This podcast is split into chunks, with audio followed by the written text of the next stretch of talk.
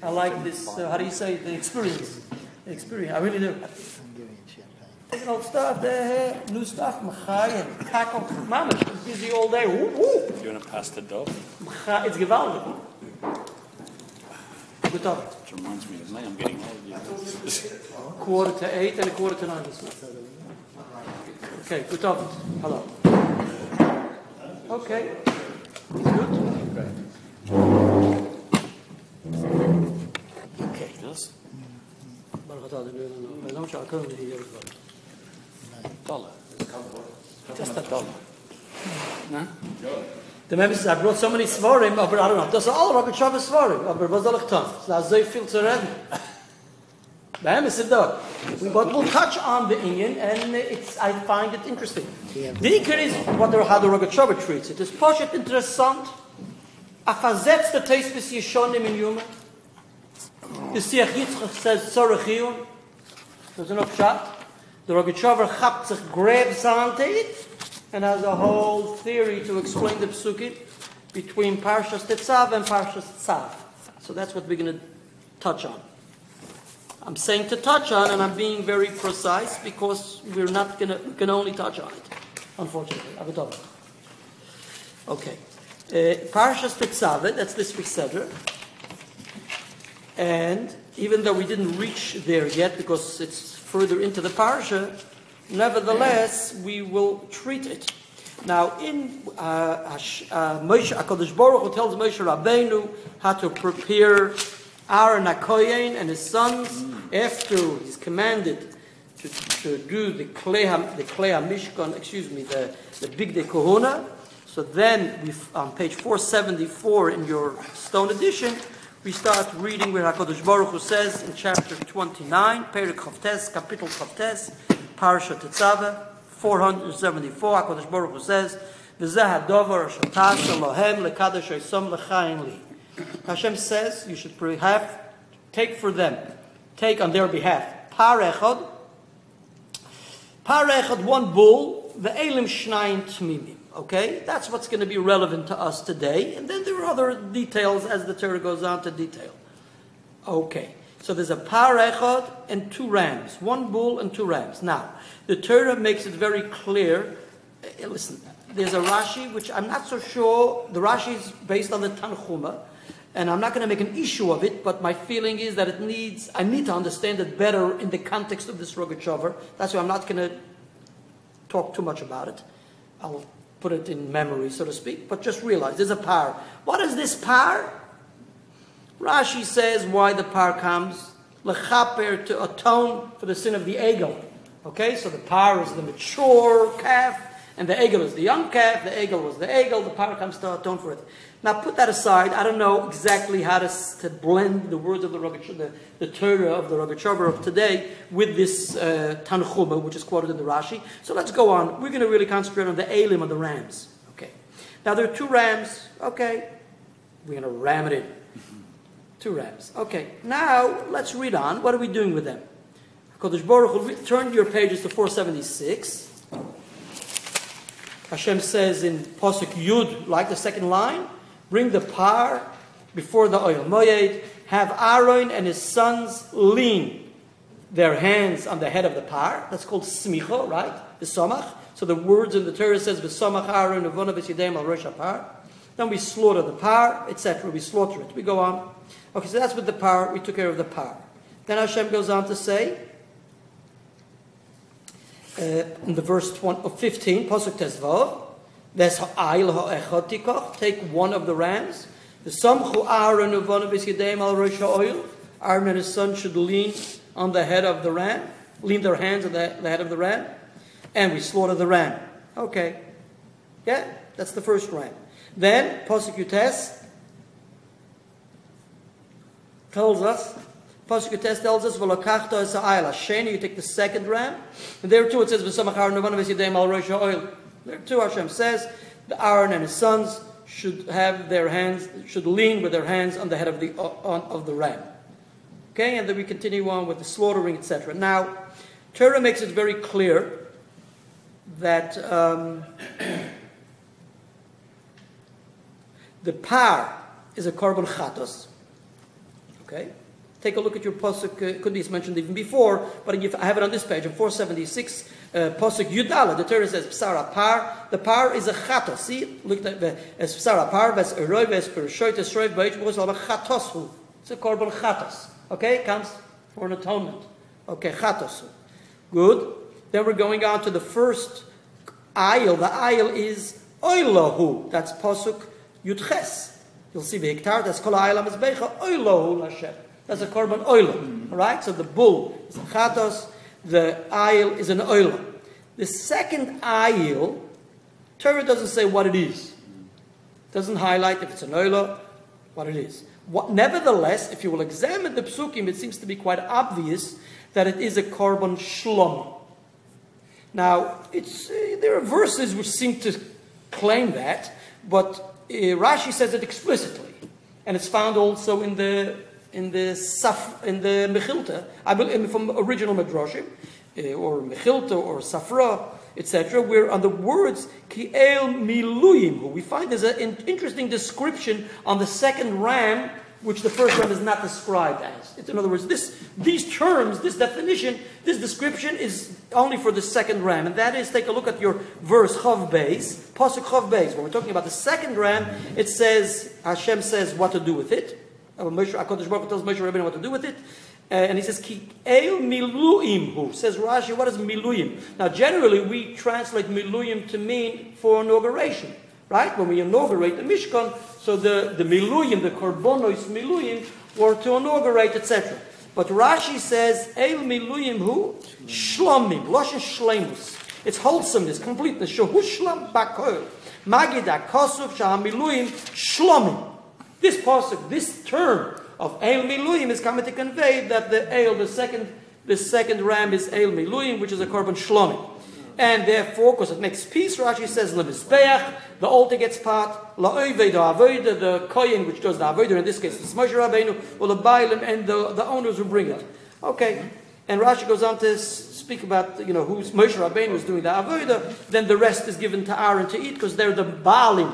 In other words, the Oved ha'avodah is the kohen, which in this case it's Moshe Rabbeinu. So Moshe Rabbeinu, Hashem says a part of that second ram goes to Moshe, part is brought on the Mizbeach, and then the rest is eaten by Aaron and his sons, because they are the owners of this korban. They are the ones who had to bring the korban, and so brought on their behalf. Okay, so it's very clear, quite obvious according to this, what we've just read. The par is a chatos, the first ram is an oila, mefurish in the Torah, the second ram is a shlomim according to Rashi, and that's the way we learn the pashtus. What is novel about the shlomim is as follows. We know shlomim in general are regarded as kochim kalim, the lighter, not such the severe kochim. They're not the holiest of kochim. Of sacrificial animals, but it is the lighter, and we know there are leniencies by the Kochim Kalim, as for instance, one can eat the Kochim Kalim in the Beis HaMikdosh, in the whole of Yerushalayim, okay? You don't have to eat it in the courtyard in the Hazorah. Kochim, you have to eat in the Hazorah, okay? Shlomim generally are Kochim Kalim. The same would apply for the desert. In the desert, the Kochim is the Hazorah, which is the courtyard of the Mishkan. That is the parallel of the courtyard of the Beis HaMikdosh, that's the courtyard of the Mishkan. The Chotzer HaMishkan is like the Hazorah. Now the whole of Machne Yisrael, the whole of the Jewish encampment where the Yidden camped, right? So the Mishkan was the Machne Shechina, where the Levites camped. That was the Machne that was around it. That was the Machne Levi, that was the Machne Yisrael. So the whole of the Machne Yisrael is regarded as Yerushalayim. So Kochim Kalim can be consumed in the whole of Machne Yisrael. Nevertheless, we find here, read on, you will see, HaKadosh Baruch Hu tells Moshe Rabbeinu that these fellows, that Aaron Uvanov,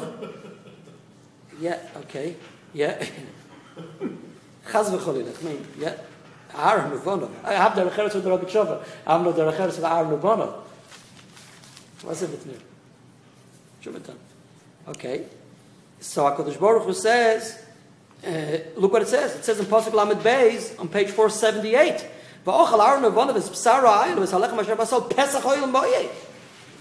They have to eat it Pesach Oil Moed. So it's mefurish that they're eating it in the. So Rashi says Pesach Oil Moed really refers to the Chotzer Oil Moed, not dafka by the doorpost of the Oil Moed, the entrance to the Oil Moed, to the Heichel, to the sanctuary, but it can actually be in the whole courtyard of the Chotzer Oil Moed, says Rashi.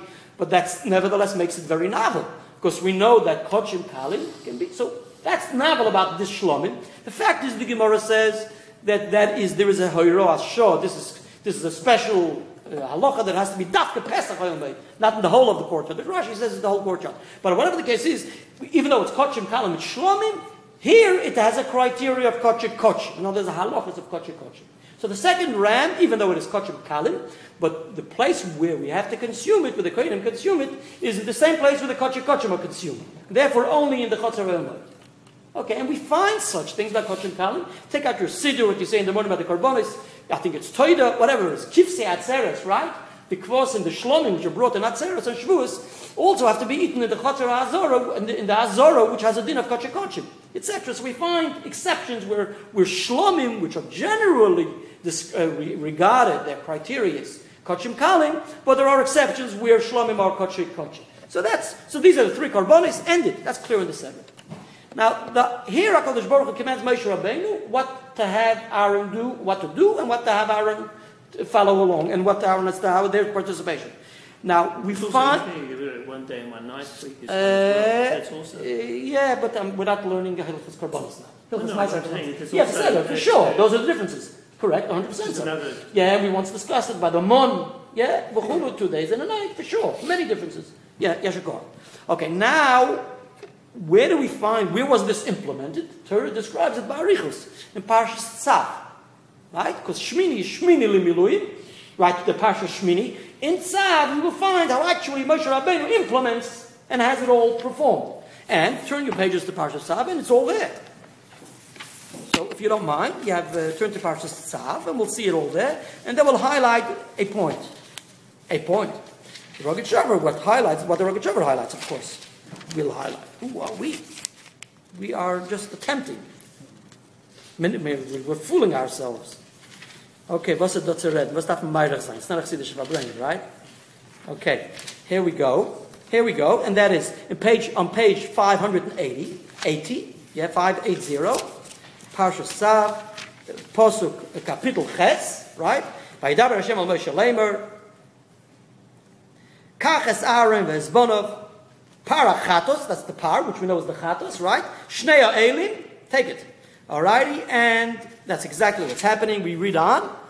We're in 582. That's what we're doing. Here we start in Pasuk Yud Daled. It says, he brings the para chatos, Aaron and his sons, lean their hands on the head of the chatos, they slaughter it, they do the whole avodah, finish it. Pasuk Yudches says they bring the El Ha'oila, right? The first rhyme is the Oila. They do the identical thing. Wonderful. Then in Pasuk Chav Beis, Shishi, Vayakar V'Sa'ila Sheni. Where there again we find the Ha'ila El HaMiluim. And Rashi again stresses, Miluim here means two Shlomim. Okay, again Rashi reiterates that. Okay, yeah, it's good.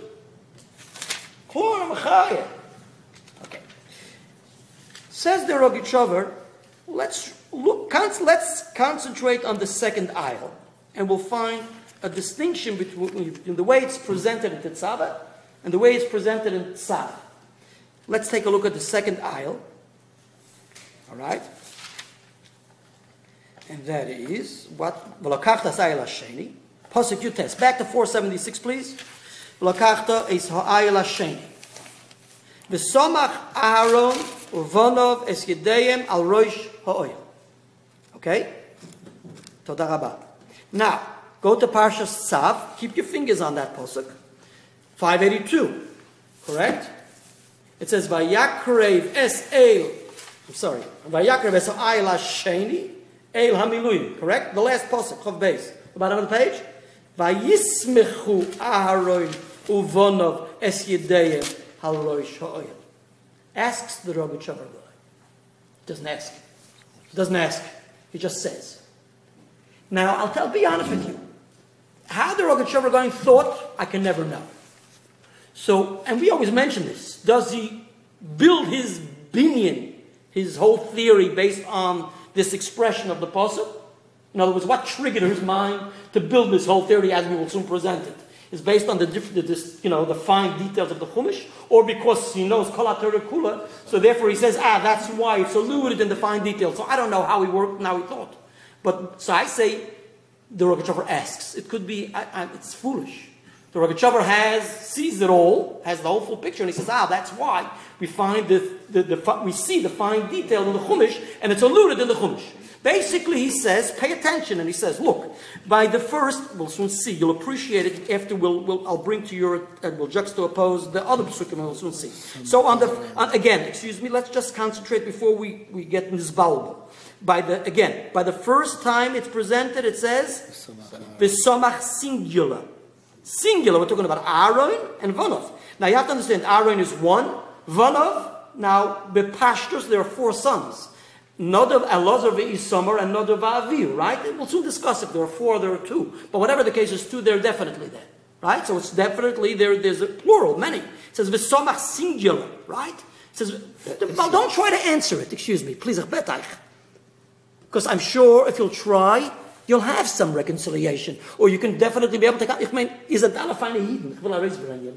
facts I want to bring to your attention, time doesn't allow, even though sometimes we do that, we end up being stuck with the Rosh Hashanah. Time does not allow it. Time's short. Time does not allow to bring to your attention what the Mefarshim say. But it's dealt with, already highlighted in the Mefarshim. In the Orach Chaim HaKodesh, and the Rabbalei HaTosfos, and the Ibn Ezra, and the Ponim Yofos, etc., and those who have access to a Torah Shlema, that is the encyclopedia on Chumash from Rav Kasher, Rav Mendel Kasher.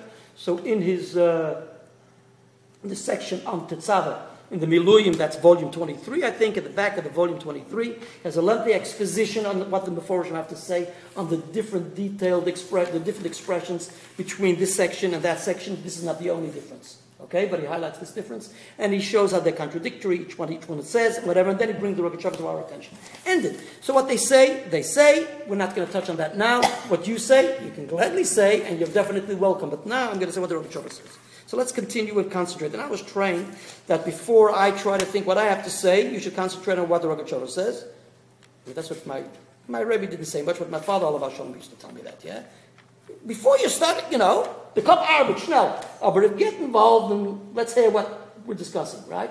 And then after you've digested and etc., and you've figured it out, and you know what's going on, then you start thinking here and there. Otherwise, you'll never really absorb it correctly. So let's absorb it correctly. Thank you, appreciate it. Shkoach. Now, I can't say what we're doing. Ich bin ein Germanschik. Ihr seid älter von mir.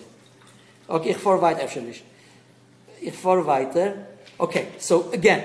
So here we see it says V'somach singular, even though we're talking about many. And then when it comes to what they actually do, and they're actually implementing it, the Torah tells us that Vayismechu Aharon uvanov es yedei al Rosh, plural. It should have said Vayismechu Aharon uvanov es yedei al Rosh. Correct? Now, to appreciate this deal, if you like it or not, take a look at the Parchatos, and the Eil Ha'oila, the first aisle, and you'll see that it's consistent. The expression, the language used in the Par Hachatos is the same in Parshas Tetzaveh and in Parshas Tzav. The language used in the first aisle, the first ram, which is an Oila, correct, is the same language used in Parshas Tetzaveh and Parshas Tzav. The difference is found dafke in the Eil HaMiluyim, in this second ram, right? Take a look at the power. Let's go back to the beginning where it says V'somach. All of the korbanos, each korban had to have Aaron and Bonav lean, right? With their hands on the head of the power or the head of the aisle. Take a look. Let's go to the, where are we? Excuse me. Where are we? Page 476. 476. Go back to 476. V'somchu. Take a look at the aisle. Tezvav says V'somchu, plural. Go back to where it says what they actually did. So it's just plural there. When it says by the par, where is the par? By the par. Come on. Yudalit. Yudalit, correct. It says by yes. Oh, singular? Oh, it says singular. You had the aisle. That's the par. Oh, I'm sorry. Where's the power? Where's the power? No, Hey, V'samach, yeah, sorry. Pasuk Yud by the power. Sorry, 476 Pasuk Yud. V'samach Aaron Ravona V'tzidei Malarish Apor. Singular. So when it comes, when they actually do it, the Torah says, what does it say? By the power. By Yismach, singular. By Yismach Aaron Ravona V'tzidei Malarish Apor. Pasuk Yudalit. Page 582. Right?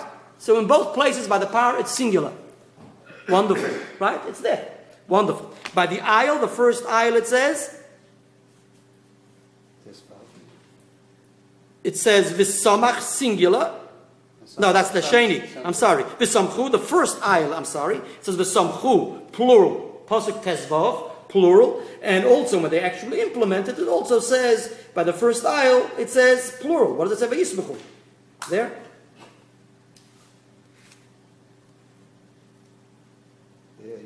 Yes, Yudches. So when it comes to the first, the power and the first aisle, it's consistent, right? Why by the second power isn't it? Okay. The Rosh Hashanah explains, really doesn't even discuss the first power, doesn't discuss the power at all, doesn't discuss the aisle, discusses the Elamilui. Okay? The Chazdei David in the Tosefta, in Mesichta Menachos Perek Yud discusses, highlights and brings to our attention and discusses the power, discusses the first aisle, has something to say about the second aisle, we'll soon see. And also the Chazon Yecheskel, also Rav Chatzkel Abramsky in Mesichta Menachos in the Tosefta and Perek Yud, also discusses the power of the aisle, but basically most of what he says is taken from the Sefer Chazdei David or David Pardur. Okay, now, Rav Chatzkel brings to our attention as follows. It says in Mesichta Menachos, Gemara says in Mesichta Menachos Daf Tzadik Dalet Amud Aleph. Says the Gemara, we have, and we find that in our parsha too. The Torah also describes the inyan of Tnufa, right? That we have to wave. There's waving going on, like we do the waves with the lulav and esrig, right? So there's waving done also with the korbanos. So in our sedra, when it comes to the tetzava, when it comes to the korbanos, HaKadosh Baruch Hu says there has to be also the Tnufa. Take a look, right? By the lechem. Take a look at page 478. It's all placed on the hands of Aaron, the hands of his sons. So they have to do the waving, as Rashi explains exactly how the waving is done, etc., etc. Okay. So in our segment we discuss smicha, the leaning, and then the waving. It's all there. And then more ba'arichas, more in detail, we find it in Parshas Vayikra, and Chumash Vayikra by the korbanos, tnufa and smicha. Okay.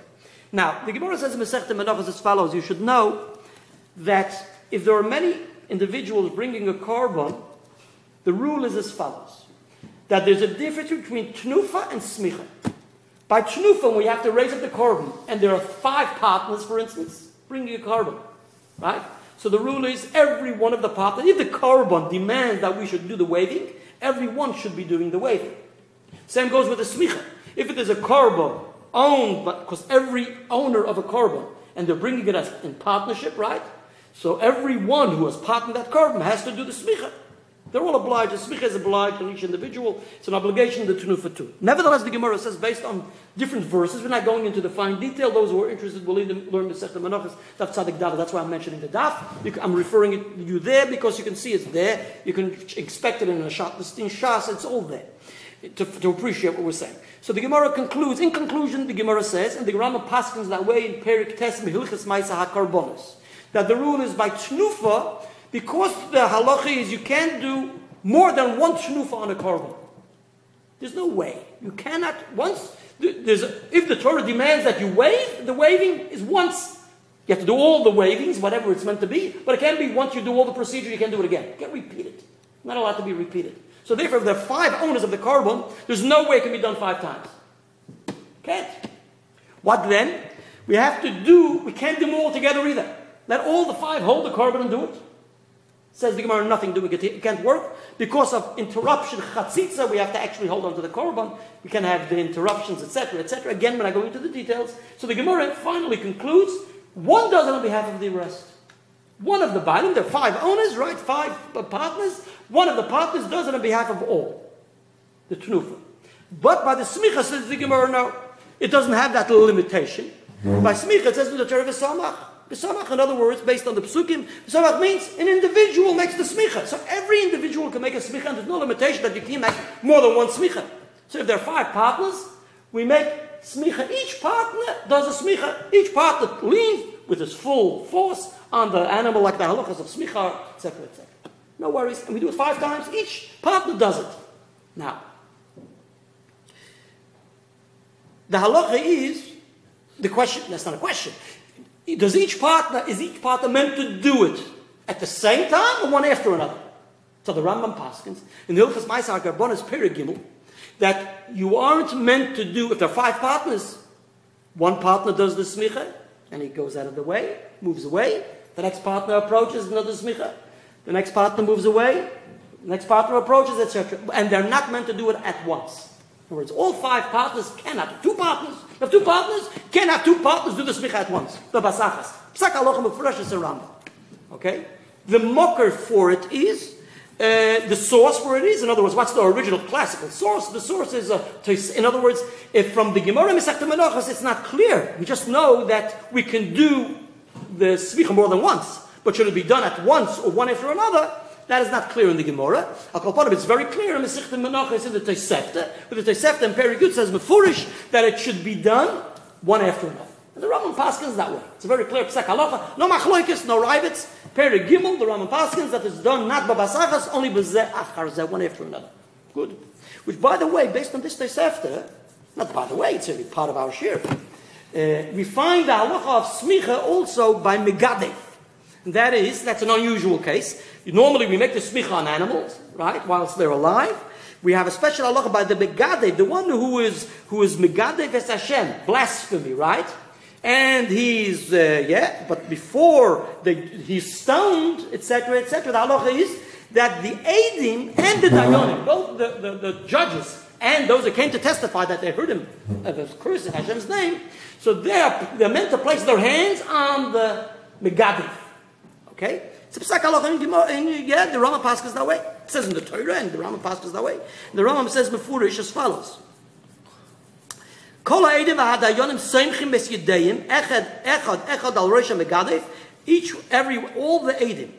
and all the Dayanim lean their hands on the head of the Megadev. They say to the Megadev, the fellow who blasphemed,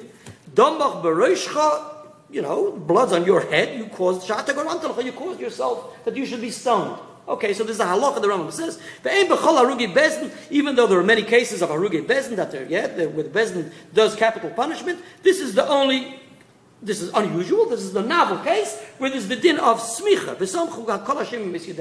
And now the Kesef Mishnah says he doesn't understand. There's a mefurish according to the way he understood a safra, one of the medrashim and the halachas. Where it says that, anyway, he has a tzorachin on the Rambam, but the Rambam doesn't bring a special din where not just the Dayanim are meant to place their hands on him, not just the Eidim are meant to place their hands on the head, lean the head, but also all those who heard him blaspheming or cursing Hashem's name, b'shas ma'isa, the Rambam doesn't quote it. Anyway, the ikar is the Rambam's language. Let's forget about put aside the Kesef Mishnah. The Rambam's language is kol v'haday. Kol ha'edim v'hadayonim soimchem es yedeim echod echod al rosh ha'megadif. What is echod echod al rosh ha'megadif? Each one, right? Each one. That's what the literal translation is. Says the Rabbi Chavar Gaon. Echod echod means separately. Even though the Kesef Mishnah definitely didn't understand it that way, etc., etc. But the Rabbi Chavar Gaon says, based on what it says in Masechta Menachos, by smicha, by korbonos, that it can't be basachas, it has to be one after another. So here too, based on a safra, a different mocker, a different source, that echad, the Rambam defined that source where it says yichidim and echad, it doesn't mean each individual person who stood by and heard it, but it means yichidim, called echad v'echad, means each individual who is obliged to place his hands on him, meaning the Dayanim and the Eidim, have to do it separately. Echad, echad. That's what the meaning of this is, like the case of Korbonos. Which, by the way, in the Sefer Avodas HaMelech, from Rabbi Nachum Karkovsky, who was the uncle of Rabbi Yosha Ber Soloveitchik Olav HaSholem. Yeah? He was a motz in Vilna. In the Sefer Avodas HaMelech says the same thing. But the Rambam says, Kol Echad V'Echad, it's found already in the Ha'oretz of the Tziyunei Maharan, a known commentary on the Rambam, but he also says it on his own, which After what I once heard from a Rattelzer, if he's there or not, I don't know, that the Avodas HaMelech was known that he took stuff from the Rogat Shover, like plagiarism and that stuff. Anyway, and he just recorded it without quoting him, of course. Anyway, weiter. He was a big guy, so he could have found the Makor himself. But that's the way he interprets this Rambam. Now, what is interesting is as follows. Here we go. In that same Tosefta, there's another case where it says clearly that they're not meant to do it at the same time. So I have already the Rambam, where the Rambam brings by the animal, right? By the korban. If they're partners in the korban, we have to definitely do what we can't do it together. We have to do it one after another. Each partner does one after another. We have the case by the megadef. So the dayanim and the edim don't do it all together. They do it one after another. Right? There's another case that Tosefta mentions, and that's in Menachos. In sequence, in direct sequence, where it says that there are five partners. It says each one does it one after another. There's another case, and that is by the par helam dover shel tzibur. And that is when the Beis Din paskins a halacha, right? And they end up finding out that they were mistaken in their halacha, right? Like we've discussed it many times. At the beginning of the Mishnah Masechta Horayos, found the Chumash a couple of times, right? So the Masechta Horayos is based on it. So so the din is that the Yud Beis Purim, that the Shvatim have to bring a par, or whatever. Okay. So there too, there's a halacha that we have to, there has to be a din smicha. We have to lean on the korban. So it says in the thing that the gimel dayanim, the three Bezdin, three dayanim, that's the halacha, either three or five, have to place their hands and lean on the korban which is brought, the power on Dover Shel Tzibur, and they have to lean one after another. They lean with their hands on the korban one after another. And like Rav Chaskal Abramsky explains, what is the Tosefta have to repeat it if it already says that three partners, right, do it one after another? Five partners. So the same would apply if you have three judges in the Bezdin. So why does the Tosefta have to repeat itself and say they have to do one after another? Because it's due to the fact that a Bezdin is comprised of three judges, so you would think that they're like one unit, so you should do it together. So the Tosefta nevertheless says it has to be done one after another. Fine. What is the Rogat Shover and many of his Svarim ask because he doesn't understand. You take a look at the Rambam in Hilchas Ma'aseh HaKorbanos brings the first halacha, he brings the Chamisha Sheheviu Zevach Echad. If five people bring one korban, kulam seimchen olav, they all lean on it, zeh achar zeh, right? Lo sheyismu kulam b'as achas. Okay. Nevertheless, right after that, he says in halacha Yud that you should know that there is a case where the shloisha, by a communal sacrifice, we generally don't have the leaning except for two cases. And that is, one of the cases is par helam dover shel tzibur, and he says, shloisha min ha-sanhedrin seimchen olav, three of the judges have to lean on that animal. Okay? You get it? So the Rambam doesn't mention here the explicit Tosefta. There's a mefurish Tosefta. So just like the Rambam quotes the Tosefta in halacha tes, where the halacha tes is five partners in one korban, he says all five have to lean, and he says do one after another. The same Tosefta says that the three judges, right, by the communal sacrifice also have to lean, and they have to do it one after another. Then the Rambam only brings the section which says that the three dayanim have to lean, but they don't. He doesn't mention they have to do it one after another. Asks the Rogat Shover going, why did he omit it in halacha Yud? It's the same Tosefta, the same source. So if he uses it for the halacha test, why does he use it for halacha Yud? Okay? Now this Rav Nachum Karkovsky in Avodas HaMelech says you can say that the Rambam in halacha Yud relied on what he wrote in halacha test. We do that. In other words, with the Rambam, it says something somewhere, and later on he doesn't elaborate, so we take it for granted that the Rambam relied. He doesn't repeat himself. He relied on what he writes later and what he wrote before. Okay, that's quite fair. So here too, says Rav Nachum Karkovsky, he says B'tzorchin, but he says, I'm quite happy to say that why the Rambam doesn't elaborate and quote this Tosefta, because he already said in halacha tes that when there are a couple of people doing things together, one does it one after another, not at the same time. So it should apply also to the judges. He didn't have to repeat himself. Now, I believe the Rogat Shover is not happy with that whatsoever, because see, if it's a matter of rationale or whatever, fine, but it's a mefurish Tosefta. Normally, the Rambam quotes Chazal, quotes Gemaras, quotes Mishnayos, quotes Braisos, quotes Toseftas. If the Tosefta found it important to mention it, the Rambam should have also mentioned it.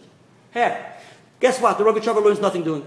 Shittas HaRambam is five partners in one korban, each one has to lean one after another, but three judges, by this communal sacrifice, they all lean even at the same time. Listen to what he says. Bald. And that leads us to something very novel in a different case. Listen to another case. The Rambam says in Halacha Tes, listen to this. A father, Misha Mace, Nebuch, an individual died. Maybe Nebuch, he lived 120, so it's not Nebuch, whatever the case is. A fellow died and he left over a korban. Okay? A korban oil and a korban shlomim. Okay? So the one who inherits him, the fellow who inherits him brings it, yeah, the inheritor brings it, his son brings it, right? Whoever's the Yarshus, the same Mechalov, and he leans on it, or maybe the son, yeah, etc. So the father left over a korban oil and a korban shlomim. It wasn't actually brought on the altar yet. So the fellows inherit the korban. So now the Yerush has to be soymech. If the Yerush is soymech or not, the halacha is that the Yerush, the inheritor, is soymech. He leans on it. Straightforward. Asks the Rogatchover Gaon, what will be the halacha if there are 5 Yorshim? 2 Yorshim? 2 Yorshim? 3 Yorshim? 5 Yorshim? What is the din? They all have to lean, because they all have a partnership in the korban, right? It's not any different than partners. But what will be the din? May they make the smicha at once, or they too have to do one after another? What's the question? Says the Rogatchover, this is the question. What's the question? He says, you have to understand, when they are Yorshim, how do we analyze this, that the Yorshim, they Yarshim the korban of their fathers? The Torah says, because this is a korban which was consecrated by the father, and it's an oil and a shlomim, it has to be brought as a sacrifice, you have to do everything which a sacrifice demands of you to do, and that is to lean on it with your hands. Question is now, this inheritor, that's the right word, I believe, inheritor, yeah? Yeah, the Yerush is bringing this korban. Now, how do we judge him? How do we understand this, that the Yerush brings the korban? Does he bring the korban and he's ki'ilu, replacing the father? He stands bimkoim ha'av. Or do we say no? This, that, so just like the av, the father would have had to brought the korban, he would have to lean. So the Yerush too has to lean and do everything the korban demands of him. Or do we say no? Cancel the father out. Now the inheritor Yarshus. So the inheritor has the Yerushim bring the smicha, do this. Oy vey, 1:45. Oy tatus, this I would think the whole time it's 9 o'clock. Oy muindik. So sorry. Oh, but I'm going to stop it. I'm just listening. I don't want to mess with anyone. I'm finishing at 8:45. And please, I'm sorry. It's very, it's not, maybe it is usual. But because it's a very interesting topic, so we'll say up to this point is clear, and we will continue on Mitzvah Wednesday, which is unusual. We usually do the same a different bit, but I'm sorry. Okay, but we still have 5 minutes. Yeah. Okay, I'm very sorry. I don't know, the whole time I'm thinking, I'll have till 9 o'clock. Okay, okay. So if we judge the Yorshim, that they are bimkoim ha'av, even 5 Yorshim are bimkoim ha'av. So therefore, just like the av does it, so therefore, if it's mitzad the av, that's why they, if it is, they are an extension of the father, that's why they're doing the smicha, right? So they're coming, mikoyach ha'av, the av is one. So we're looking at all these 5 or these 2, not as separate individual partners, they're like one unit, so they can make the smicha all at once. Like the father does his smicha. Just like the father has 2 hands, does the smicha at once. These 5 guys can do all the smicha of. But if we look at them like partners, in other words, the reason why we're mechayiv them in smicha is because now it's carried over to them. So now they're separate partners, so they're separate people. So each partner has to do the smicha, but they have to do one after another. Basically, the Rogatchover wants to convey that when there's one owner, you do it at once. When we have many owners, you have to do it separately. Now we have a case where we have many guys, but they may be judged halachically and defined halachically that these many individuals have a criteria of one. So we know basachas. Here we come to the Beis Din case. When Beis Din passed in halacha, they were mistaken.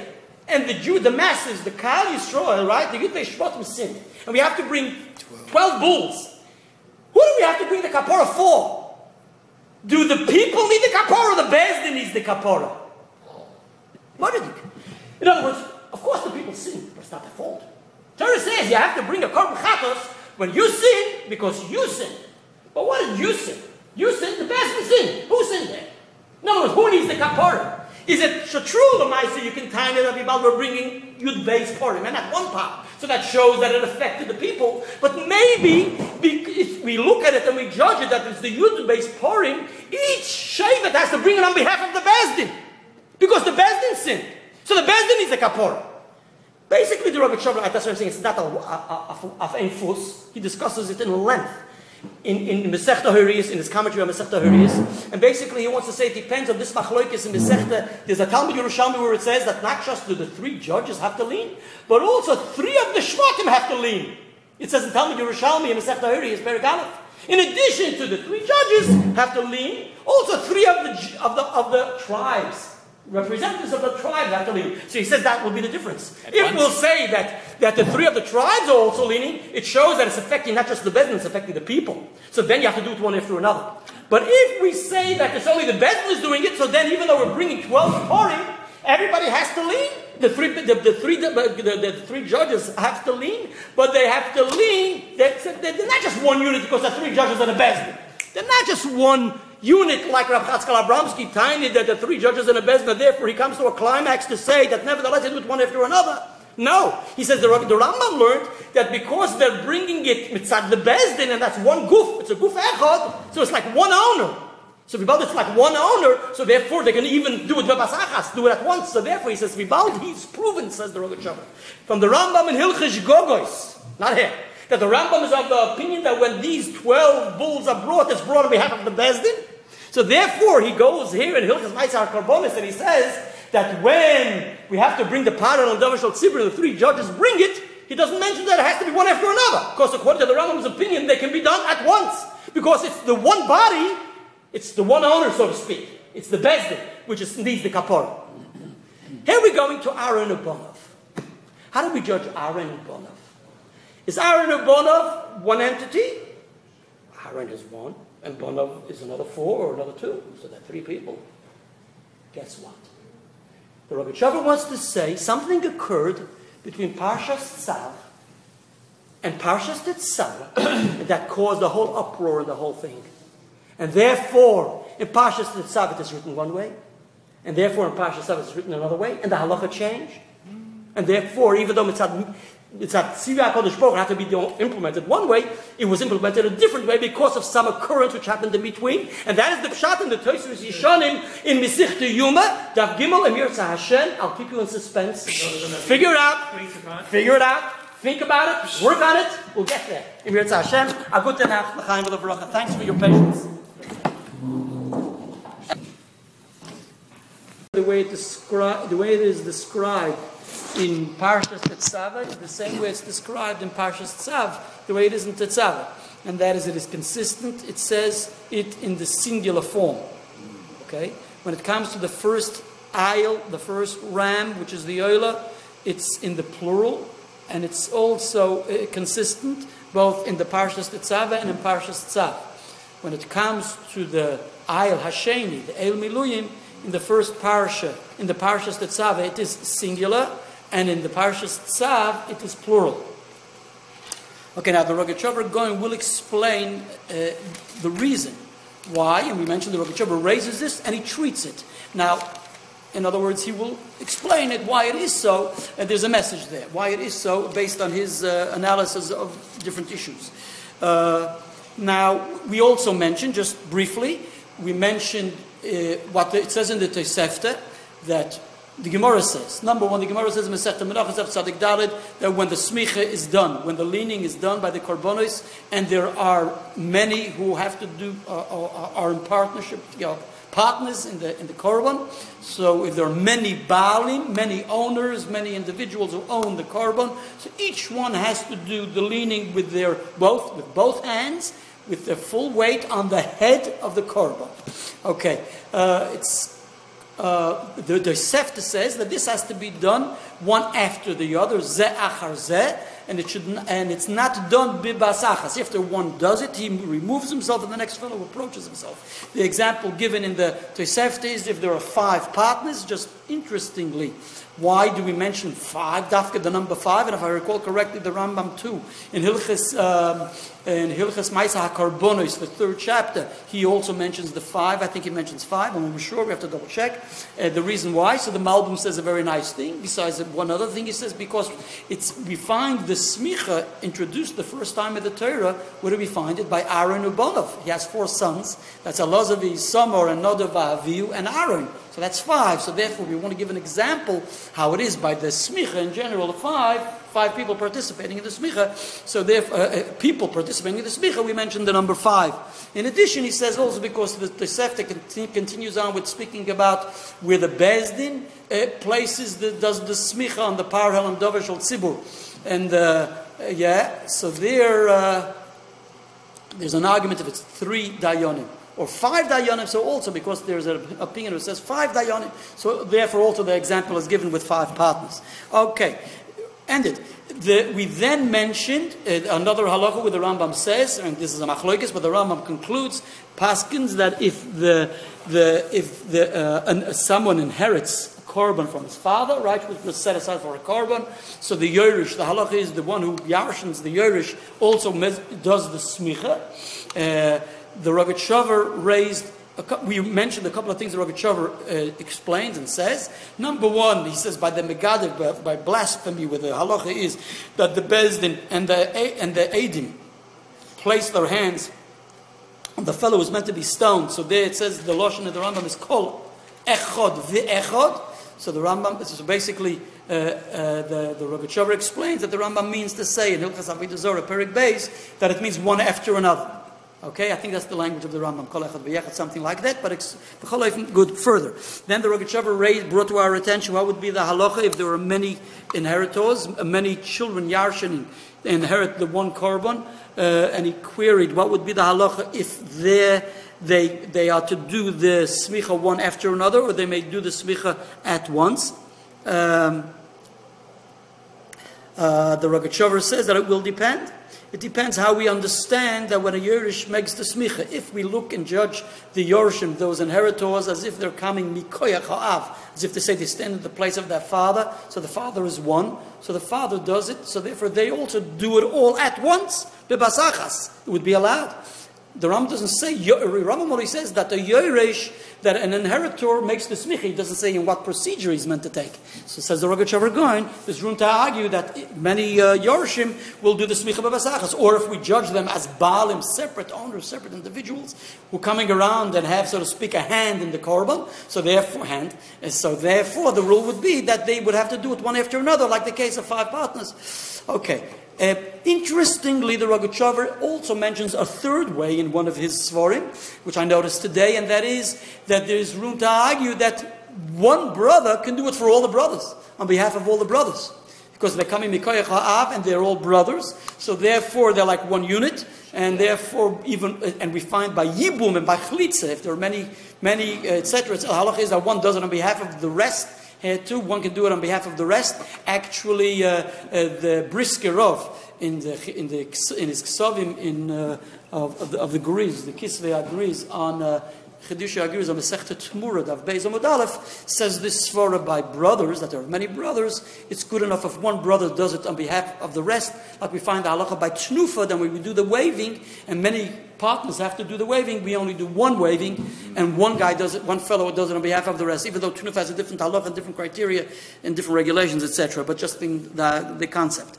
We're going on. The smich would have to be in the presence of all the brothers? That's not... good.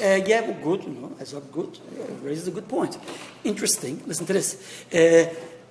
When there are, let's say, 5 partners, and they're doing one after another, right? So it's clear. 5 partners, says the Tosefta, the Rambam, they do it one after another, right? The question, so the Chazdei Dover says an interesting thing. He raises a point. The rule is, there's another halacha. Tekef l'smicha shchita. Right? Immediately, right? Immediately after the smicha is done, the slaughtering takes place. Now the question is, the 5th brother, after the 5th brother does the smicha, we understand how the slaughtering takes place immediately thereafter. But if we have 5 brothers and each one's doing the smicha, so how do we have the halacha of tekef l'smicha shchita implemented? There seems to be lacking that principle of that immediately after the smicha, the shchita takes place. The first one doesn't seem to have it, the second one, the third one, the fourth one. It's only the 5th one. So listen, the Chazdei Dover says, all partners, the first partner, the second partner has to rush and do it quickly, immediately, after the first, in order to have the take of lesmicha, the continuity, quickly, like really done as quickly as possible, in order to have this halacha of bonding the smicha and the shechita. That's what he says, and he says there's no problem because due to the fact that there are five partners and the Torah obliges each one to do the smicha, so therefore the second smicha is not an intermission for the first one and the shechita, because it's all one link, one direct line, so to speak. The Rosh Hashanah Goin actually has a whole chikira and queries. How do we analyze the halacha of tekev lesmicha shechita, and how is it implemented when there are five partners? Okay, that's a separate issue which we're not going to discuss tonight. We're going on. Now, where did the Rosh Hashanah pick up? The Rosh Hashanah doesn't make things up, even though he says a lot of rational things. Everything he says is very rational. But we've seen, and basically that's our experience with the Rosh Hashanah going, even when others just will allow themselves to say different rational svaris and logic, etc., etc. And of course, a lot of it is based in Gedolei Yisrael, great Jewish minds, Gedolei Yisrael say it. But most of the time, the Rosh Hashanah, if he will say something, he will refer us to a Gemara or a Chazal, etc. This Inyan, looking at what the Rosh Hashanah is saying, he speaks and discusses brothers, right? Yorshim, right? Those who are inheritors, and there are a couple of inheritors, and he queries: if we see them as an extension of their father, in other words, they stand in the place of their father, and they basically what the Chazal say, and there's such a halach, and there's such guidelines in the Shulchan Aruch that the Yoresh is bimkoim hamoirish, right? He's, so to speak, he stands slots in his father's shoes, so to speak. He's bimkoim hamoirish, takes the place of the father, the inheritor. So then, therefore, one would be sufficient, right? In other words, to do it all bivas achas, to do all the smichas at once would be fine. Where if we see them as separate bailim, separate individuals, then they would have to do it one after another. Guess what? What do you think the Rosh Hashanah, where do you think he picked it up from? I mean, where? I'm just looking at his words. He brings to our attention another Tosefta, and this is the Tosefta we're going to treat tonight. The Tosefta says as follows in sequence. After the Tosefta says that five partners have to do the smicha one after another, and then he says the bezdin, when there are three in the bezdin or the five in the bezdin, they also do one after another. And we mentioned that how the Rosh Hashanah explained the Rambam, right? That according to the Rambam does not bring it; he omits it. So he seems to argue with Rav Nachman Karakovsky. He says no, the Rambam relied in the Halacha Yud on what he writes in Halacha Tes, but the Rosh Hashanah seems to learn the Rambam omits it deliberately because the Rambam is of the opinion that they're coming mikoyach of the bezdin, and therefore the bezdin is the kapara, even though there are 12 tribes. The 12 tribes are bringing a kapara for the bezdin, so they're coming mikoyach of the bezdin. So therefore they're doing it all at once. That's a Rambam. Where did the Rosh Hashanah get it from? Because there's a sequence of the Tosefta. It says in Tosefta as follows: Aroinu vonov aseimech el hamiluim. Says that's the Lashon of the Tosefta in Perek Yud, in the 10th Perek. El hamiluim. That's the language of the Tosefta. El hamiluim aroinu vonov soimchin bebas achas. The el hamiluim. Now, El HaMiluim, literally, the way we've just learned, that's the last aisle, right? The last ram, the second ram. So El HaMiluim is they do it bebas achas together. Now, let's go slowly, and then we'll see what the Rosh Hashanah says about something very revolutionary, novel about this whole thing. Slowly. In other words, let's see how other Meforshim treat this. Basically, Shalom Aleichem. Basically, there's an obvious problem. In other words, why? Why do we say whenever there's a partnership of smicha, right, there's smicha going on, we have to do one after another. All of a sudden, Aaron and Ivonov, we say they do it at once, together. Now, let me first bring to your attention what the Chazdei Dovid, he's the known commentator and the one who says Pshat in the Tosefta, he says as follows. He says, look, he says... take a look at... He says, firstly, he says, where is this derived from? Where does the Tosefta know this from? And also he says, this question arises, why is it relevant? Why is it relevant for the Tosefta to tell us how the smicha was done by Aaron Uvonov, right? We know for the future generations, la halacha, we have to do one after another. So it's irrelevant to us nowadays what Aaron Uvonov did. If we say we can derive, or we draw parallels from Aaron Ivonov, it's fine, but we don't, says says, well, we'll soon come to the Rogachover. According to the Rogachover, it works well. But according to him, he asks, Maida Hava Hava, and that's a known question in the Masechta Yoma. The Gemara asks, Maida Hava Hava, that's a relation when he dresses Aaron and Abanav, how does he dress them, who does he dress first, and what is the order of the dressing, etc. So the Gemara asks, Maida Hava Hava. Tosfos, we mentioned, we recently in a Rogachover share, where the Tosfos, the Masechta Sanhedrin, Daf Tezvav Amud Beis, Shur Sinai, when we have to stone the Shur at Har Sinai, so how many judges do we need? Do we need 23, like the regular judgment of the Shur HaNiskal or not? So the Tosfos asks the question, Maida Hava Hava, if what happened happened, why is it relevant to us today, etc., etc. So there's the known question, he says, why is it relevant to us? Maida Hava Hava asks the Chazdei Dovid. So the Chazdei Dovid says, Lemizbar Kroi, to explain the Chumash. And that's an answer which the Gemara gives in Masechta Yoma, and Tosfos gives also Masechta Sanhedrin, found in other places. Because if you take out the Chumash, he says, in Parshas Tzav, in Tzav it says, if it says, by the El HaMiluim, they placed their hands and they made the Smicha. By Yismechu Aaron Nevonov, etc. And then it comes to the El HaSheni, it says, Vayismechu Aaron Avonov. So he says, why does the Torah have to repeat itself? The whole verse is superfluous, is redundant. Torah should have just said, when it comes, the identical procedure takes place. In other words, if the identical procedure by the second aisle takes place as like by the first. So once the Torah writes by the first aisle in Parshas Tzav that they make the smicha, so the Torah should have said, when it comes to the second aisle, that they did the smicha like the first. Vayismechu Karishon. What does the Torah have to spell out? By Yismechu, Aaron, Uvanov, etc., etc., with all the detail. Says the Chazdei Dovid, this is the basis for the... So it's Lemizbar Kroi to explain the Chumash. It's Miyuter. The Torah, the Pasuk is extra. So therefore, the Tosefta comes and teaches us. You know why? Because by the Eila Miluyim, the Smicha, this procedure of the Smicha is done different than the rest. Different than the par, different than the first ram. By the par and by the first ram, it was done, the smicha was done one after another. But the Eila Miluim, it was done at once. And that's what's alluded in this pasuk. That's where the Torah repeats itself to say the smicha was done differently. That's why the Torah has to say they did the smicha. In what way was it different? For that, the Tosefta comes and explains the difference was that they did it at once, together, and they didn't do it one after another. He himself actually goes on and speaks in length this point which we raised, that another premise for this is this point, that the smicha here is at once, together, they did it all at once, the Aaron and his brothers, where in the power and the Ayal Orisha, they did it one after another, is based on the language of the pasuk, the singular and the plural. He says, due to the fact that there is a change of the grammatical change, from Parshas Tetzaveh where it says, V'somach, right? It says singular. And then it goes, it says, Vayismechu. So he says, that is the basis to say that here they did it together, and there they did it separately. When it says V'somach means each individual person does it. Each individual. V'somach, he did it. So Aaron does it, his sons do it, and each individual son does it. And each one leaves room for the next to do it, one after the other. And basically that's based on a Rashi, on Masechta Menachos, Daf Tzadik Dalet, because it says V'somach. V'somach means singular, each individual does the smicha. That's from that we know that each individual does smicha. Based on that too, the singular form of v'samach also tells us that he does it on his own. He's a balabos, a separate balabos. But because the Torah changes the grammar from singular to plural in Parshas Tzav, right? By the El Hamiluim is coming to teach us. They grouped together and they did it. So that's the proof that they did it together. They didn't do it one after another. That's what the Chazdei Dovid says, which basically the Rogachover also learns that way.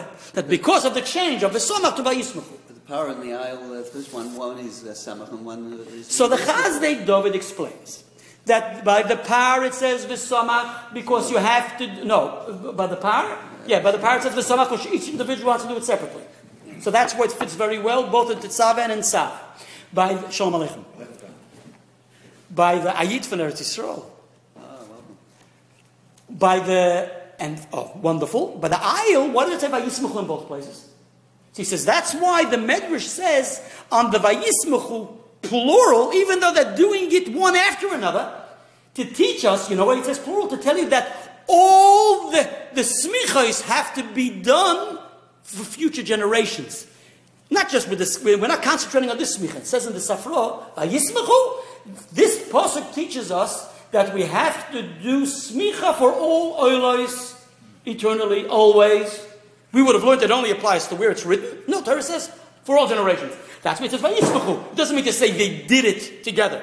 They did it separately. It says plural to tell us that it's for all generations, a plural of smichas. That's what he says. But our problem is by the ayal hasheni. Why do we change the grammar? For that, just like we just finished saying. Then he says an interesting thing. He says, why taka? Does Torah say? What's the basis? Why? Fine, it's all explained. He says, that is the pshat, what it says in the Safron. The Safron, it says, on the posuk, vayismachu, it says, when they did the smicha, they did it b'simcha. They're all rejoicing. They're all excited. So basically, the Safro explains that they did it in a rejoicing manner. They're all excited. And he gives a parable. He says, Moshul le'echot shaporeach choyvoy. If you have someone who can afford and he pays up his debt. So he's all excited. He's able to pay up his debt. Because HaKadosh Baruch Hu said they had to be in training. And we're now inaugurating it. And they actually fulfill what they were meant to do. So therefore, they do it with excitement. What's the excitement? Listen to this. The excitement is, they didn't wait for each one to do the smicha. They did it all together. They jumped on it. You get it? So the Chazdei Dovid says, that's the pshat. That they do it, they're all excited, they do it b'simcha. The pshat is, they're not waiting, they can't cope, you can't change varten. And their mama jumping and doing it all together. So basically, it's alluded in the Lashon. It's a Lashon Rabin, by Yismechu, and that's the basis to say that they did it b'simcha, because they're doing it all together. Because otherwise, according to the halach, you should be doing it separately. Listen to what the Chazdei Dovid concludes. He says, look, they're only doing it together because they were b'simcha. But the halacha really demands of us that you should be doing it separately, one after another. So guess what? The Chazdei Dovid is mechadash achidush gadol. That even though it says they said that they're doing it b'basachas, right? He says, and why? Because we see the pasuk says, "Vayismechu." They're all doing it together, and because it says in the Safra did it with an exciting way, so that tells us that they did it together. But the halacha says that you have to do it one after another. So he says, we must efshaloimer. I think I don't remember what he says. We have to say that in addition to doing the smicha one after another, like the halacha is, they also then did it together, or they did it first together, but they also had to do it separately. Basically, I want to bring out a different point now. I'm not studying Chazdei Dovid now. I want to convey as follows. That the Chazdei Dovid learns that in principle, according to the halachas of smicha, you have to do it by the aron abana, by the second aisle. There you also, al pi Torah and al pi din, have to do it one after another. This, that they did it at once, and it's alluded to the pasuk, is only because of the excitement and the simcha of their own. That was their choice.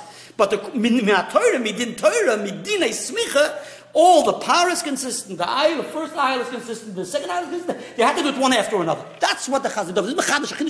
He says so. Chazdei Dovid. Milona Gadol Mimenu. He wants to say so. Let's not waste our time. We're not studying the Chazdei Dovid now. Now there is a Chazdei Dovid. It's not in Yotei Sefta because it's not published there. You have to get yourself a set Chazdei Dovid because it's a big pirush. Even though in your standard Toseftos and your Shas, you have just excerpts of the Chazdei Dovid. But on Menachos, you don't have a Chazdei Dovid. There's only Minchas Bikurim. So you'll find yourself a Chazdei Dovid. I have one, you come and look at it. And take it and study it. Look, I better not forget this. We only have 15 minutes left. Let's move. Rav Chatzkel Abramsky. So he learns, Rav Chatzkel Abramsky basically, in his Chazon Yecheskel on the Tosefta in Menachos, seems to learn also something like him. And he says, he learns that they're taka doing, but the Eila Miluim, they're doing it taka at once, together, b'basachas, like it seems clear from the Tosefta. They didn't do it separately, one after another at all. It's different. And the difference is because the Torah alludes to say that it's different, because it says Lashon Rabin. And he concludes and he says it's exeris hakosov. Doesn't expound any logic and any explanations. He says, Pasha, the Torah is telling us a decree of the Torah. Kodesh Baruch Hu says the Eila Miluim is different. No pshatlach. He wants to be mechadish even a step further, and he wants to say it's not just the Eila Miluim, the second ram, it's also the first ram. The first ram, the smicha was also done. The basachas simultaneously, not one after another. He says the only reason that the Sefta chooses the terminology of Eila Miluim, which we find only in the second one, was only to tell you that you should know. Don't derive from this onto all generations, onto the halachas of smicha, because this was an exception. It's Miluim. Miluim means it's inauguration. So it's a special halacha for this. But he claims that it also incorporates the first ram. which is novel, which has to be analyzed and worked on, and I'm afraid, but it's not, I don't want to mix anyone up or myself up. The Rosh Hashanah says also as a sword word, but let's forget about this first aisle. Now let's concentrate on the second aisle. Interesting what the Brisker Rav says in the Griz in Masechta Temura. He claims when Bechlal it seems to Mamish approach it differently, and it's important to study it, but I'm sorry, we're just scratching the surface. He claims where it says that the halacha is that we have to do the leaning on the animal, on its head, right? When their partners joining up, you have to do it one after another. He says, basically we're saying we may do it one after another, but it may also be done at once. That's what he wants to say. When the Rambam says, ze achar ze veloy bebas achas, it's only saying you don't have to do it at once. You may do it one after another. And if you'll argue, how can you do it at once? It's pashut impractical. 5 people at the same time placing their hand on this little or big head of the animal. It has to be done on the head and not on the sides, right? And we see the Gemara raises an issue of chatzitza, of interruption between the hands. He says, but look, the Sefer says clearly that Aaron and Uvanov did it together, right?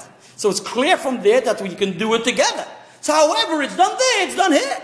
So he says that proves for us that there's room to claim that you can do it together at once. And if you can do it simultaneously at once, from Aaron and Uvanov, so that's enough to tell us that it can be done also by partners.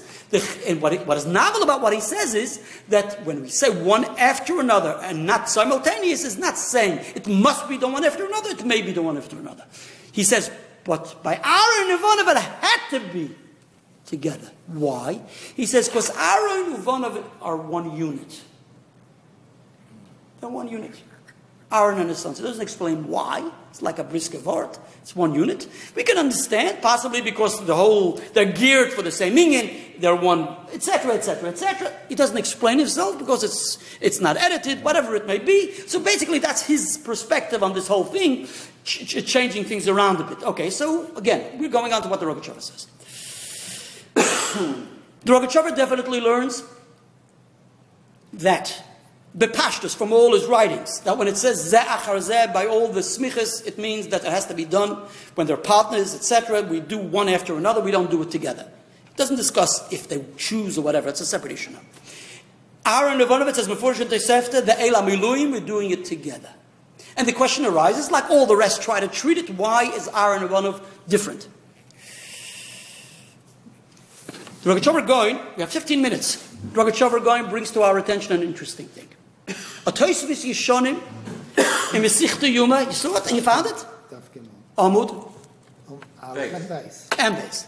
Good. So I said to you yesterday, right? It's Amud Aleph and Amud Beis, but I believe it's the Amud Aleph. Because the Amud Aleph is mabish seemingly problematic. What's the problem? Take out your Chumash. In Parshas Tetzaveh, the Torah tells us as follows. Here's a Loshnah. And that's precisely what the Gemara deals with in Masechta Yoma Daf Gimel Amud Aleph. Look what it says. The Torah concludes, after the Torah tells Moshe Rabbeinu what he's meant to do, right, with Aaron and Uvanov, the Torah concludes and he says as follows.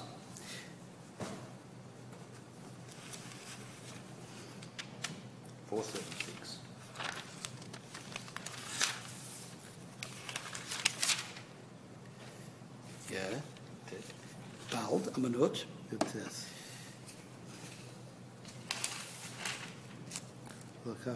Well, I'm a nut, Zayt Meuchel, I'm a nut.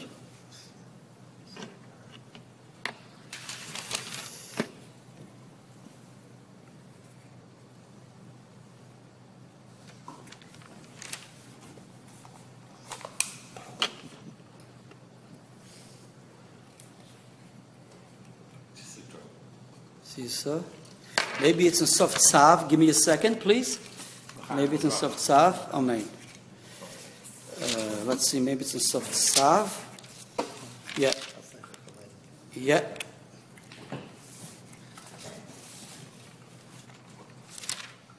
Yes. I'm sorry. At the end of Tzav, 586, which basically it's a repeat, right? That's where it's being implemented. What is done? We bring the par and we bring the ayil, the first ram, and we bring the second ram. The Torah concludes and it says, Kasher Osa by Yom Hazeh, page 586, the first pasuk. Kasher Osa by Yom Hazeh, Tziva Hashem, Lasois Lechaper Aleichem. So Rashi brings from the Chazal, and that's the Gemara in Misvah, Rabbi Seinu Dorshu. Rabbi Seinu Dorshu. It's the Gemara in Misvah, Yumedav Gimel Omadalef. Basically, the Gemara says as follows. The Gemara says in Dav Beis Omadalef, the Mishnah says that 7 days preceding the day of Yom Kippur, the Kohen Gadol is set aside, and with Mafrishin is a Kohen Gadol, we remove him from his home, he has to come to the etc. He's set aside. The Lishkas Parhedrin, he removes himself from his home and all the daily chores, etc., etc., from Tumah, and we prepare him for the service of the Yom Kippur service. The Gemara says the same applies. The Mishnah says in Masechta Parah the same applies when we have to make the kohen who partakes with the Parah Aduma. Also, we do the same thing. Okay, we have to separate him 7 days, and then he is able to do the thing with the Parah Aduma. Says the Gemara, where is this derived from? So Rabbi Yochanan says that it's derived, it's alluded in this pasuk. It says, Kasher Osa by Yom Hazeh, Tziva Hashem La'asos Lechaper Aleichem. What does that mean? What happened? For 7 days we're inaugurating, we're preparing them, Shivas Yimei HaMiluyim, in order that the 8th day they should start doing the Avodah. So we have 7 days preparation for 1 day Avodah, the same here too. For the 7 days preparation for the 1 day service of the Yom Kippur. So we have to have 7 days separation. And what do we find? By the Shivas Yimei HaMiluyim, HaKadosh Baruch Hu says, Befurish, take a look at the pasuk right before that. Preceding that, Hashem said, you can't move out of the Mishkan. You have to remain there. Look what it says. Shivas Yomim, U'mepesach Ha'il Moed, Lo Yiseitzu, 584, Lamed Gimel. Lo Yiseitzu, Shivas Yomim, Lo Yiseitzu, Lo Yechem. You have to sit there for 7 days. You can't budge from the Mishkan. So B'melech, you have to remain in the Mishkan for 7 days, and on the 8th day you're doing the Avodah. So the same applies for preparation for a service which is done in 1 day. Where do we find service which is done in 1 day? Yom Kippur, right? So we need 7 days preparation, separation, and the same goes also for the day, for the Parah Aduma. It's very late. Okay, asks the Gemara, just, we're not going into the intricate parts of the Gemara and the details, but this is, I'm quickly through it.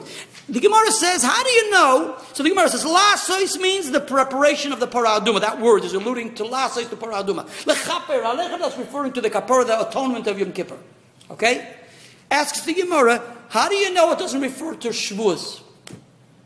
Shavuos, when we brought Karbonos on Shavuos, Shavuos is 1 day according to the Torah. Right?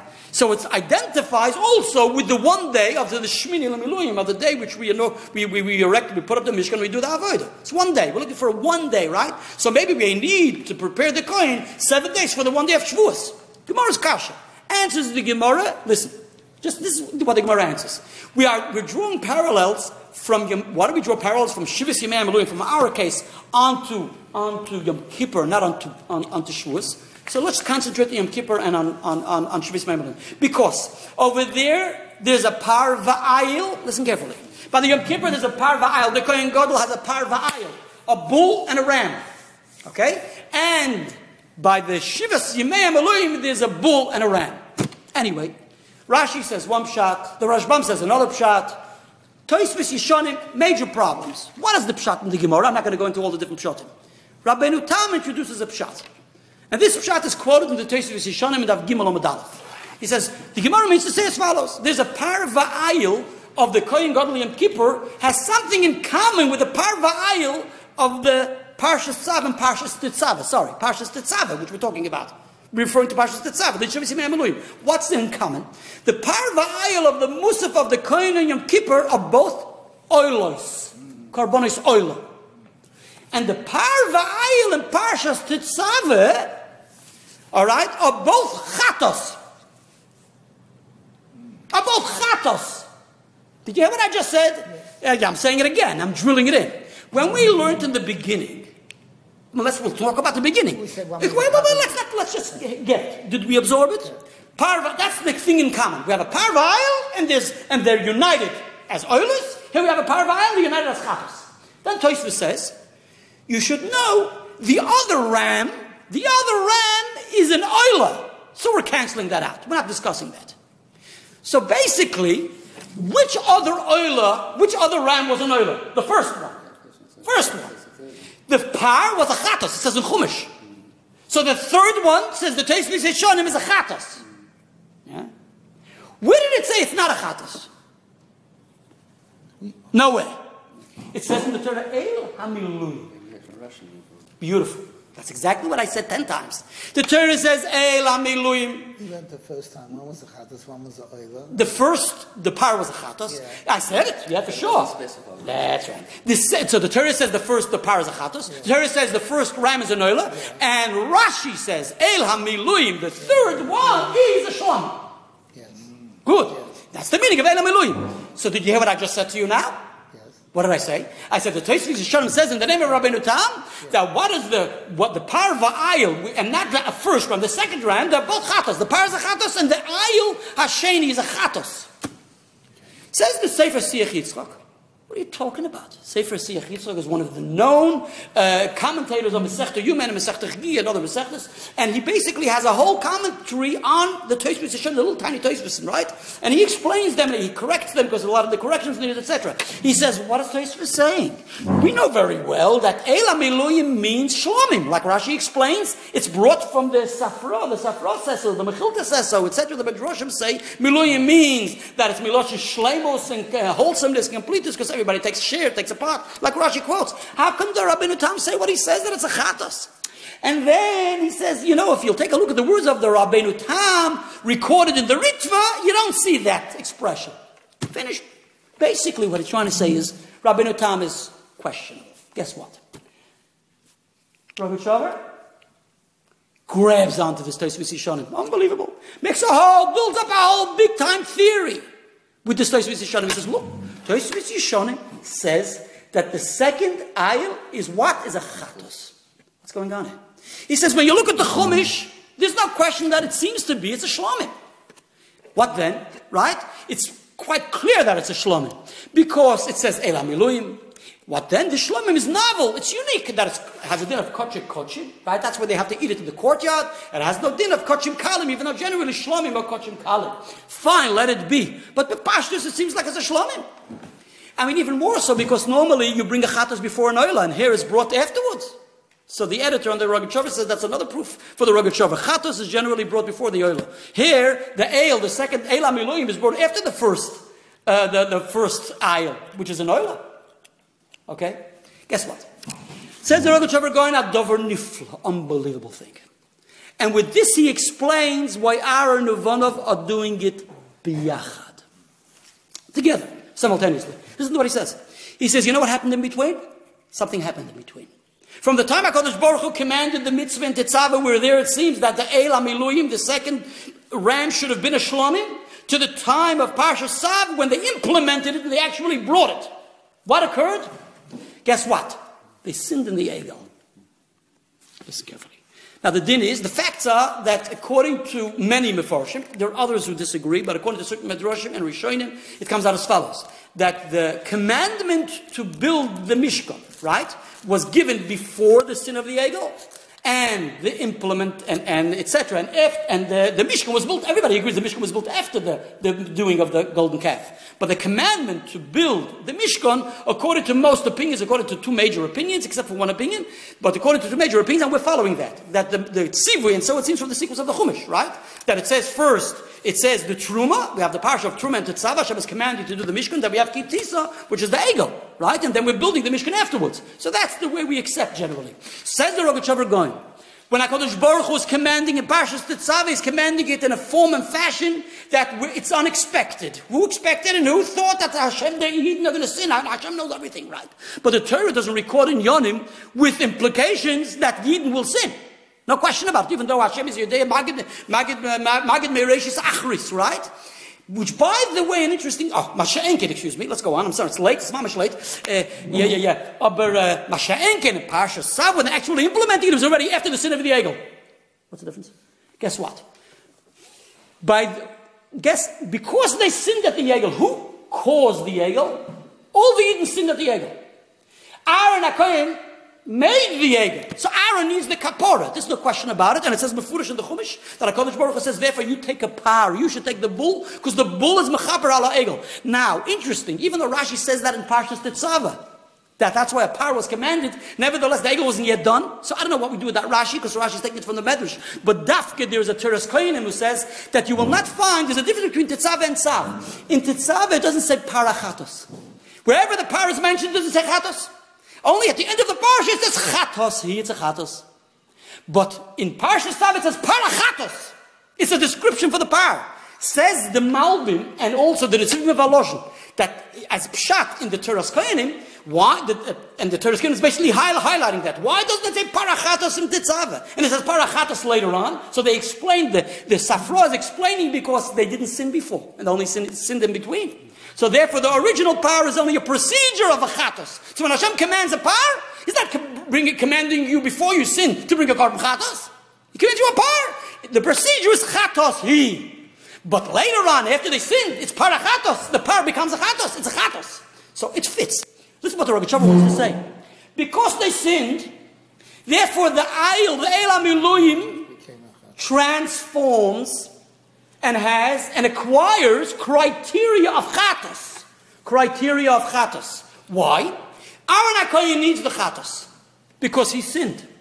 You have to know, the Egel, the Rebbe Tshuva says, affected everyone in the presence of the Egel when it was made. It affected the whole world, right? It even affected the Shevet Levi who didn't sin. Shevet Levi was unique and novel. They did not sin. But it affected them, right? It affected them in a way that they don't need a full atonement. And that's the Lashon. The Gemara says they need a secondary atonement. They need a peripheral atonement. It's called, the Gemara says in Masechta Zvachim Davov Amud Aleph, there's a concept of a kapora mikivo, kovua, which means a solid atonement. That is the fellow who's the owner of the korban. Then you have a guy, a fellow who inherits a korban, which he, so to speak, receives a peripheral atonement. That's called mikufio. It's hovering. He's, so to speak, a secondary atonement, a partial atonement. Says the Rebbe Tshuva going. That Aaron HaKohen needs the full atonement. His kids from Shevet Levi don't need a full atonement, but they need a mikufya, kapora mikufya. In other words, who caused his children to have them need a kapora? Aaron. So therefore, when Aaron and his kids are making the smicha, they must do it with their father, because they're not really true partners. They can't make separate smicha. The only reason they got to do the smicha is because they're secondary to their father, because their father sinned and affected them in a roundabout way, right? So therefore, because they need a secondary, peripheral, so to speak, kapora, and it's only because of their father, therefore they can't separate their smicha from their fathers. They must do it with their father, because the Bailim do it and they're a sequence to their father. That's why it says Mefurish. That's what we have to change. First, it says in Parshat Tetzaveh V'Somach, each one does it separately, because there HaKadosh Baruch Hu commanded them to do the smicha before the sin. So each one's a separate entity. But when it comes to the Parshat Tetzaveh, it's after the sin. There it says Vayismuchu. They're all doing it together. Why are they doing it together? They have to do it together because the father and son, Mitzad Chet HaEgel, are doing it together. Listen to what he says. The Gevaldige thing. And then we can't elaborate on this, but there's another Gevaldige thing. Take a look. Vayishchot. It says in the Chumash. Take a look. The trap, the tomb, right? The trop of Vayishchot from the first par, it says, there's one trop, the musical tunes, but the par. Then there's a Vayishchot of the second aisle, the first aisle. Then there's a Vayishchot of the third aisle. And the trop is a Shalsheles. Vayishchot.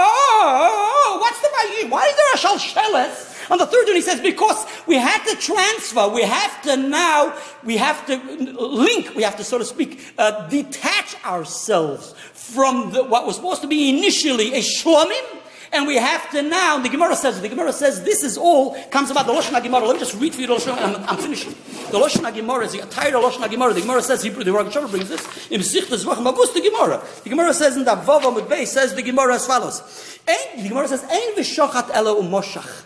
Bechal, the shechita knife, right, is actually drawing something down. So there the Gemara speaks about that a korban was set aside for a korban tomid, and then we have to, whilst the slaughtering, and we don't need no more korban tomids because it's the new season, etc., it becomes an oil or a kaitz hamizbech. It's transferred automatically, so to speak. What causes the transfer? The knife, the cutting, the shechita. So that's the meaning. The shechita is umoshach. It's drawn. It draws. It detaches you from one state to another state. So the Rebbe Tshuva says, in our case, it also, there's a concept. It has many criteria, etc., etc. We have no time to discuss it. But the concept is that we're detaching it from the shlomim, According to the Tosfos Yeshanim, that's the pshat in the Tosfos Yeshanim. There's a chatos. Where's the chatos? It says before it's a shlamim. No, but after the sin, it